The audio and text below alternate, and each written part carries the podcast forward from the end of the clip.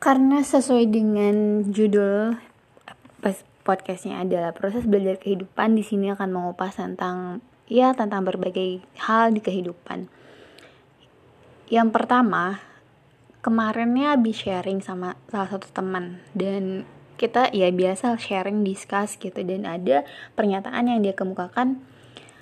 Kadang ketika kita mencoba untuk solve satu problem, biasanya itu menghasilkan problem yang lain.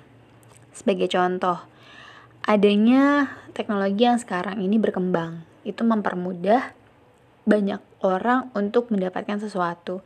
Di satu sisi, segalanya akan lebih cepat, instan, dan lain sebagainya. Tapi di sisi lain, itu bisa mengurangi movement someone or everyone in this life, yang menyebabkan aktivitas fisik itu menurun, karena semua bisa kita peroleh hanya dengan misalkan memegang gadget tanpa kita keluar untuk belanja atau tanpa kita keluar untuk membeli sesuatu. Semuanya kita bisa dapatkan, transfer pun bisa dari gadget dan lain sebagainya.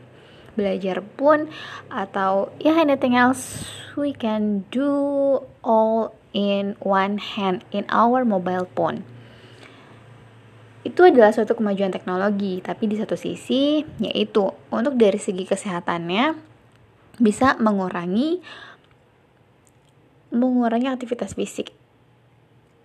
Nah, kita tahu sendiri ya, kalau misalkan aktivitas fisik itu adalah salah satu cara untuk hidup sehat seperti itu. Itu salah satu contoh dari pernyataan yang kalau misalkan kita mau solve satu problem, itu akan sebenarnya menghasilkan problem yang lain in another side. Contoh yang lain. Kenapa? Sampai di sini untuk yang itu, contoh yang lain. Jadi intinya itu kita nggak bisa benar-benar solve suatu problem. Yang hanya kita bisa adalah ketika kita mau solve problem, kita memilih mana yang mungkin efeknya itu lebih minimal daripada misalkan ada kita mau solve problem A dengan kita melakukan B. Nah, kita harus compare sebenarnya mana sih yang ibaratnya efeknya itu lebih sedikit gitu. Efek negatifnya lebih sedikit dan efek positifnya lebih banyak. Itu sih, jadi cuma hanya mengurangi efeknya, nggak ada yang benar-benar solve the problem. Kemudian untuk contoh berikutnya, ini sih untuk kehidupan aku pribadi yang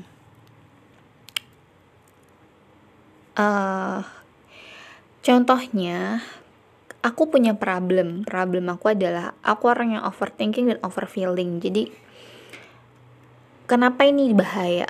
Karena ini bisa jadi bumerang untuk diri aku sendiri kalau aku tidak bisa mengelolanya dengan baik. Overthinking. Aku selalu memulai atau start everything with why, and then when everything it's not gonna be okay atau there is something happened in the beyond of my expectation, absolutely it feel me sad gitu. Dan aku tuh suka kayak menganalisis kenapa sih ini terjadi, kenapa bla bla bla bla bla, salahku apa ya gitu dan lain sebagainya kayak gitu. Dan itu tuh bisa kayak menghubungkan satu kejadian dengan kejadian yang lain dan terus seperti itu. Dan kalau misalkan itu nggak terkontrol, itu bisa menjatuhkan aku sih kayak despair and then depression, anything else mental problem illness. And then for solve that problem, sebelum aku bilang apa sih yang aku lakukan untuk solve that problem, yang kedua aku membahas tentang yang overfeeling. Jadi kalau misalkan aku udah nyaman sama seseorang, itu aku bisa depend on banget gitu. Aku yang mungkin berusaha untuk independen gitu.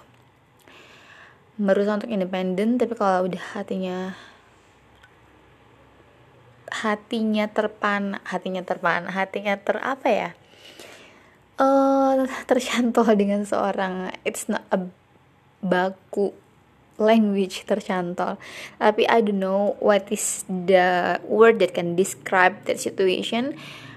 Jadi kalau udah nyaman sama orang itu ya bisa depend on banget. Dan aku lebih jauh sensitif, jadi kayak lebih apa ya, mudah sakit hati mungkin ya kalau misalkan kayak gitu. Tapi kan ibaratnya aku belum bisa dong kayak gitu. Aku nggak boleh kayak gitu lagian. Siapa dia gitu? Aku nggak boleh depend on someone else gitu. Nggak boleh. Even nanti my husband ya memang aku harus depend on dia, tapi not 100% gitu. Aku harus melatih diri aku untuk independen. Jadi kalau udah suka tuh intinya suka banget. Dan ya itu bisa every day, every time I think about that, I think about him, and ya begitulah kalau misalkan lagi jatuh cinta. Tapi aku gak mau untuk terjerumus dengan hal itu, untuk jatuh ke lubang yang sama, because in the past I had feeling like it is not held anymore. It is not held. Jadi aku mencoba untuk mencoba untuk menetralkan perasaan aku.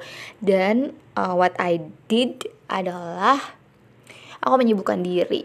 Iya betul, dengan menyibukkan diri itu aku bisa decrease overfeeling sama overthinking aku. Dengan cara apa sih aku menyibukkan diri? Pada saat itu ada suatu kejadian yang itu tidak diharapkan sangat gitu, yang apa ya, I have make effort, I had done the best that I can, tapi it didn't work gitu. Suatu apa yang aku ekspektasikan, suatu yang aku impikan, sesuatu yang aku pengen gitu intinya, tapi aku udah lakuin the best that I can but it didn't happen. Itu kan sakit ya. Dan mengganggu, kayak gimana ya, distract my life. Aku kadang mikirin apa sih yang kurang dari aku gitu, kenapa sih ini bisa terjadi, apa sih Allah tuh mau ngajarin apa sebenarnya sama aku gitu. Di satu sisi yang kuatin aku tuh ya Allah punya skenario, the best scenario from God for me, from God to me gitu. Aku percaya itu, jadi ya aku kuat, harus kuat gimana pun. Tapi ya itu, pikiranku selalu menganalisis kenapa ini terjadi, salah aku apa, aku kurang apa. Terus ya semua flashback ke belakang, dan itu membuat aku down.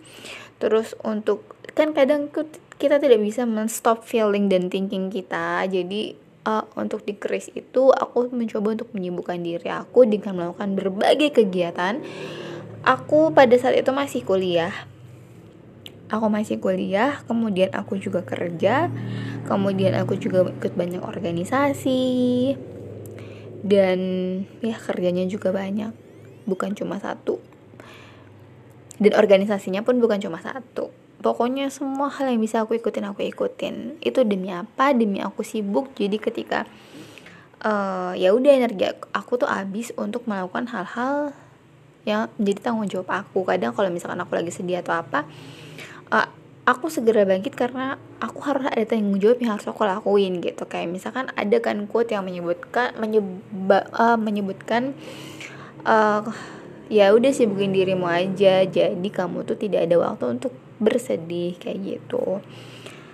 Ini sedikit cerita pengalaman aku yang mungkin bisa bermanfaat. Di satu sisi memang bagus menyibukkan diri kayak gitu, itu bisa decrease your thinking and your feeling.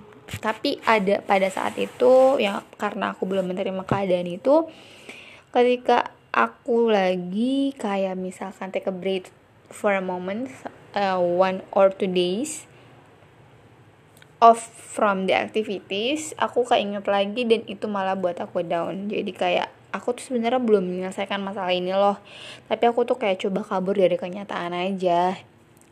Dan akhirnya itu berulang mungkin 1 bulanan, setiap minggu aku ada di titik yang jatuh lagi gitu.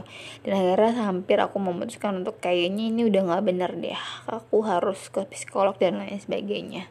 Aku udah cari tahu tentang psikolog gitu-gitu untuk soalnya aku merasa kayak udah warning nih udah nggak normal gitu. Aku tahulah bisa menilai diri kita ketika diri kita tuh normal atau enggak gitu kan. Dan akhirnya aku sebenarnya itu bisa sih dibilang efektif nggak efektif ya, maksudnya aku akuin dengan cara itu aku nggak terbuai dengan suasana sedih gitu, karena aku banyak ketemu orang, kemudian aku juga ya harus segera melakukan hal yang aku harus lakukan lah gitu. Positifnya, oke, kita ambil positifnya aja ya. Singkat cerita, aku bisa solve problem itu dengan menyibukkan diri. Aku bisa mendecrease overfeeling dan overthinking aku, tapi kekurangannya adalah aku tuh exhausted banget, aku kelelahan banget.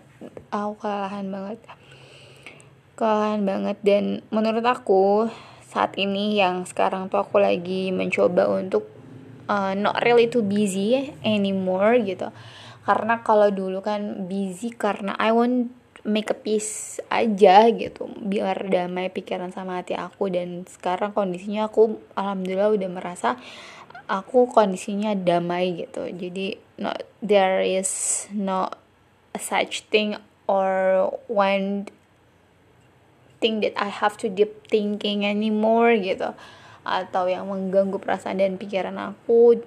Alhamdulillah sekarang enggak. Jadi tuh ketika aku di titik ini aku ngerasa kesibukan ya sebenarnya sibuk dalam makna positif ya, bagus. Aku appreciate what I have done. I'm so sorry. Then tapi setelah aku dalam keadaan seperti ini, aku merasa kalau terlalu sibuk itu nggak baiknya itu adalah aku nggak bisa eksplor hal baru.